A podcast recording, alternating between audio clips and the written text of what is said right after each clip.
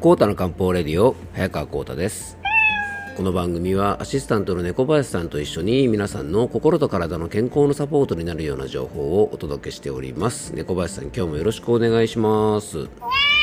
はいよろしくお願いいたします。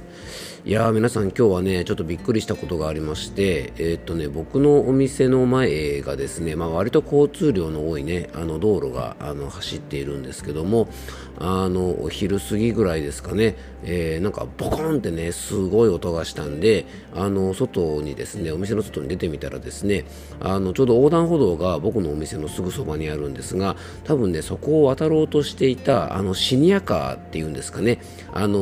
ー、まあ電動のですねあのゴルフのカートみたいな感じでねあの高齢者の方が割と乗ってることが多いあの電動のねこうなんか、えー、カートみたいなものがあるんですけどあのそれに乗ってたですねあのお年寄りの男性の方とですね車が接触の事故を起こしてしまってあのそのねシニアカーがですねあの横転してしまってたんですね。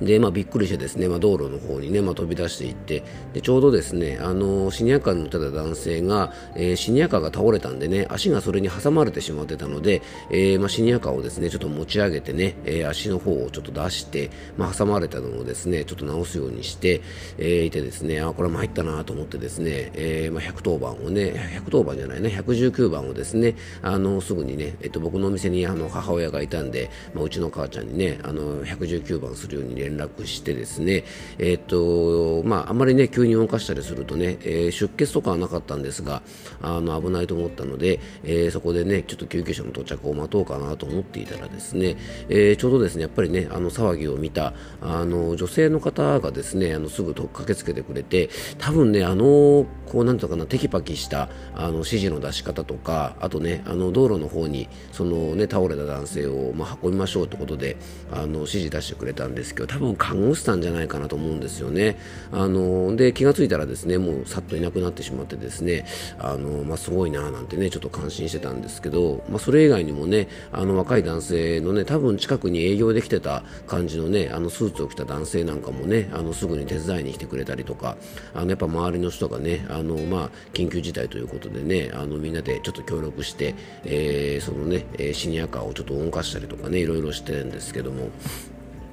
まあ、本当ですね、えー、目の前でね、突然こういうアクシデントが起こるとですね、まあ、なかなかね、こうちょっと冷静ではいられないんですが、あの、まあ、僕もですね、ちょっと驚きつつもね、少しお手伝いができたんで、まあ、良かったかなと思いますし、あの、幸いですね、えー、っと、事故に遭われたね、あの、まあ、運転手の方も、えー、シニアカーに乗ってた男性もですね、あの、大きな怪我がなく、多分ちょっとね、足が挟まれたので、足の方を少し怪我されてるかもしれませんが、あの、意識もはっきりされていてね、あの、すぐ救急車も来てね、あの、の運んでいってくれましたしあの幸いですね事故が起きて5分ぐらいしたらですねたまたまあのその道路をですねパトカーが走ってきたんで、まあ、僕がですねあのパトカーに向かっておーいって手を振ってですねあの警察の方を呼んだらですね、まあ、慌てて中からあの府警さんが出てきてですねあの事故ですか？なんて言ってね飛んできてくれたんで、まあ、その後の対処もねすごく迅速に済んだんであのよかったななんて思ったんですけどもね、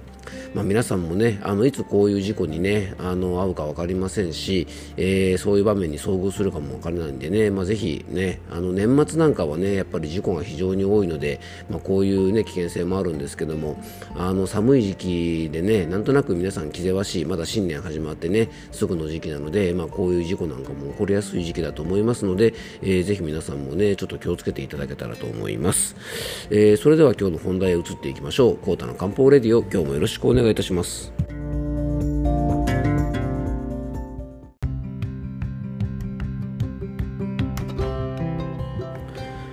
はい、えー、それでは今日の本題へ移っていきたいと思うんですが、まあ、今日はね、冒頭ね、そんな事故をね、あの目の前でちょっと目撃したなんて話もしたんで、あの、ちょっと本題の方はね、まあ、雑談みたいなお話というとあれなんですが、あの、実はですね、え、っと、今朝ですね、新聞を読んでいたらですね、あの、皆さん新聞にね、こう、読者からの当初のコーナーとかですね、まあ、お悩み相談のコーナーってね、きっとあの、どの新聞にもあるんじゃないかなと思うんですが、あの、僕ですね、これをチラチラっと見るのは結構ね、あの、好きでよく見るんですね。ね。でね、新聞の当初の欄とか、あとお悩みの相談コーナーなんかはね、結構こういうことを考えてる人がいるんだなとかですね、まあ、こんなことで悩んでる人がいるんだなとか、まあ、世の中にはね、こんなトラブルがあるんだなとかね、まあ、逆にあの心温まる出来事、まあ、こんなことがあったんだなんていう風にですね、結構学びがあってね、好きなんですね。で芸能人の方とかね政治家の方とか、まあ、いわゆるこう有名人のような特殊な状況の人の話ではなくてですねあのごく普通の人の話の中にも、まあ、いろんなドラマがあると思うんですよね。で漢方相談をしていると、まあ、皆さんからね、まあ、いろんなお話をお伺いすることができてあの僕自身もねすごく勉強になるんですが、まあ、このね人から話を聞くことで、まあ、自分自身でねこう体験したことがないようなことでもいろいろと学びになることってたくさんあると思うんですね。まあ、なのでね、あの皆さんからの、まあ、この番組もそうなんですがね、お話とかお悩みを、いろいろ聞かせていただける立場でね、僕は本当にまあ、いろんなことを学ぶことができて、あの、恵まれているなと感じます。なのでね、まあ、あのこの番組でもね、本当にあの僕がね、えー、結構学ばせてもらったことを皆さんに少しでもね、えー、この場を使ってね、共有できたらな、なんていうふうに思っているんですが、まあ、そんなね、新聞の投書の中にですね、ちょうど今朝読んだ新聞に、えー、確かね、50代後半ぐらいのね、男性からの、え新聞への投書で、あの、いい人を無理に辞めないっていうような内容の投書があったんですね。で、タイトルからしてね、おって思ったのでね、ちょっと読んでみると、あの、これはですね、周りの人に気を使って、周りの人が動きやすいようにしたりとか、まあ、嫌な気分にならないように、いろいろ気を使ってしまってね、で、周りからはですね、そんなにいい人にならなくてもいいよとかね、あの、いい人ばっかりやってると疲れるよなんていうふうに言われることがあるんだけれども、あの、自分がいい人でいること、でこれはね周りの人の笑顔を見ることで自分が多少大変でも幸せになるのでね、まあ、これからも自分はいい人で居続けたいっていうようなね、まあ、そういう当初のメッセージだったんですね。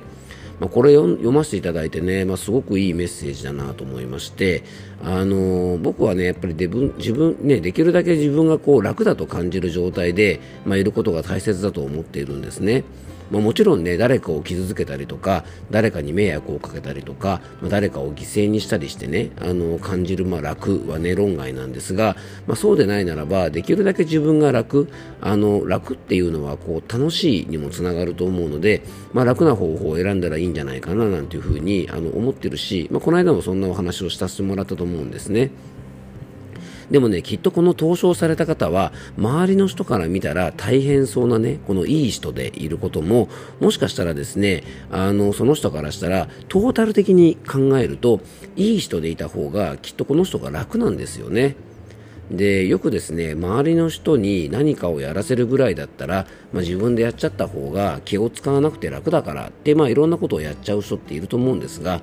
あの確かにねこう体を壊してまであの無理してねそれをしちゃうのは、まあ、良くないかなと思うんですが、まあ、自分のできる範囲であの自分でやってしまった方がもし気楽であればね、まあ、それって別に悪いことじゃないと思うんですよね。で大切なのは自分自身でこう納得していることでねあの自分自身が納得していればね、まあ、それはそれでいいんじゃないかなと思います。でちょっとね、まあ、気をつけなきゃいけないのが、まあ、やりがい搾取のようにこうなってしまうこともあるのであのお仕事なんかの場合はね特にこう時間にはあの気をつけてほしいなと思います、まあ、これ家事とか育児でもあの言えることじゃないかなと思うんです。いくらねやってる方が気持ちが楽でも体を傷つけてしまうようなね例えば労働時間とか環境だったら、まあ、それはね結果的に自分を傷つけてることになっちゃうのであのちょっと気をつけてほしいなと思います。あのそんなね自分がこれでいいんだと思える状態を作るためにはやっぱりねいい体調でいることがね必要だと思うんですね。あの不安とか恐怖を感じやすいような状態だとこれでいいんだっていう風になかなかねこう決めることができないと思うんです。で体調でねこう同じことを言われても感じ方が違うなんて話をねあの前回かなちょっとお話ししましたがあの同じことがここでも言えると思うんですね。で漢方では食べたものを消化してねこうエネルギーを作り出す場所、まあ、体の体のね、まあ、母なる大地なんていうふうに言える火という場所が弱るとですね、まあ、考えすぎたり思い患ったり不安とかを感じやすくなったりなのでねこれでいいんだっていうふうに決めれなくなっちゃうんですよね。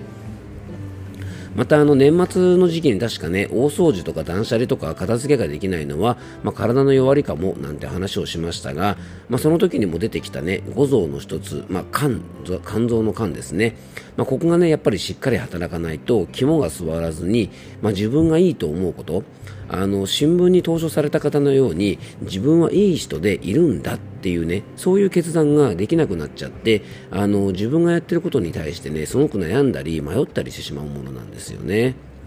で、まあ、どうしてもね人間っていうのは迷うものだしやっぱ悩むものだと思うんです。まあ、もちろんね、あのー、何事も考えて、まあ、悩むことって大事です。だけど、どっかで決断したりとか、まあ、答えを出さないといけない時ってあると思うんですよね。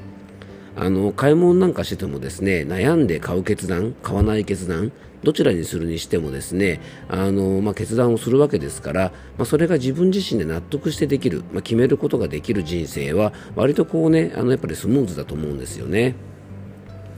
で優柔不断なんて言葉がありますよね。物事がよく決めれない人のことを言うねあの言葉なんですけどもあのそうこの優柔不断ね僕がねこの言葉を初めて、えー、見たのはですね昔ね「週刊少年ジャンプ」でねあの連載していた人気漫画の「気まぐれオレンジロード」という漫画があるんですけど 知ってる人いるかな？あのそれの主人公がですね、まあ、優柔不断な男の子がねあの登場するのでなんかよくですね友達とかねあの女の子とかになんか優柔不断なんだからみたいなことを言われててですね優柔不断ってなんだろうってことで調べたら、まあ、どうやらねなかなかあのいろんなことが決めれないことらしいっていうことでで、まあ、このね、あの4文字熟語かな、あの、すごくなんとなくね、印象に残ってて覚えてます。はい。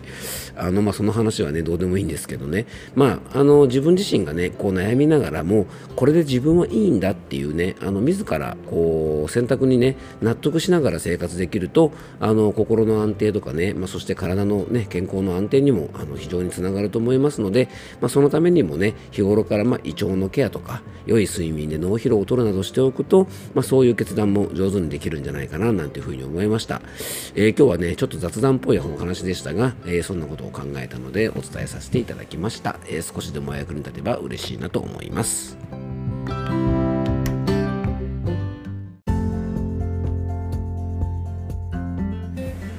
はい、今回もクロージングのお時間です。えっと、今日はですね、あの、新聞のこう、当初欄にね、あの、出ていた、えー、自分はね、いい人で居続けるんだっていうのはね、投書したのをちょっと見てですね、あの、そういうふうにね、自分がやってることに対して、自分はこれでいいんだっていうふうに、まあ、納得して、まあ、決断できることって大事だよねっていうことを、えー、ちょっと雑談みたいな感じでお届けしました。でね、大事なのが、やっぱりね、自分自身の心が平和であること、あの、自分自身の心が、まあ、落ち着いていることがすごく大事だだと思うので、まあ、周りのね、意見とかでね、あんまり左右されないで、まあ、自分はこれでいいんだってこう納得している状態であればね、あの、それはそれですごく幸せだと思いますので、えー、ちょっとそんなことをね、改めて考えさせられた、えー、新聞の図書欄でした。まあ、皆さんもね、よかったら新聞の図書欄とか、結構ね、面白いこと書いてあることありますんでね、あの、よかったら見てみると、まあ、いろんな気づきがあるんじゃないかなと。思います。えー、今日も聞いていただきありがとうございます。どうぞ素敵な一日をお過ごしください。漢方専科サータ薬房の早川幸太でした。では、また明日。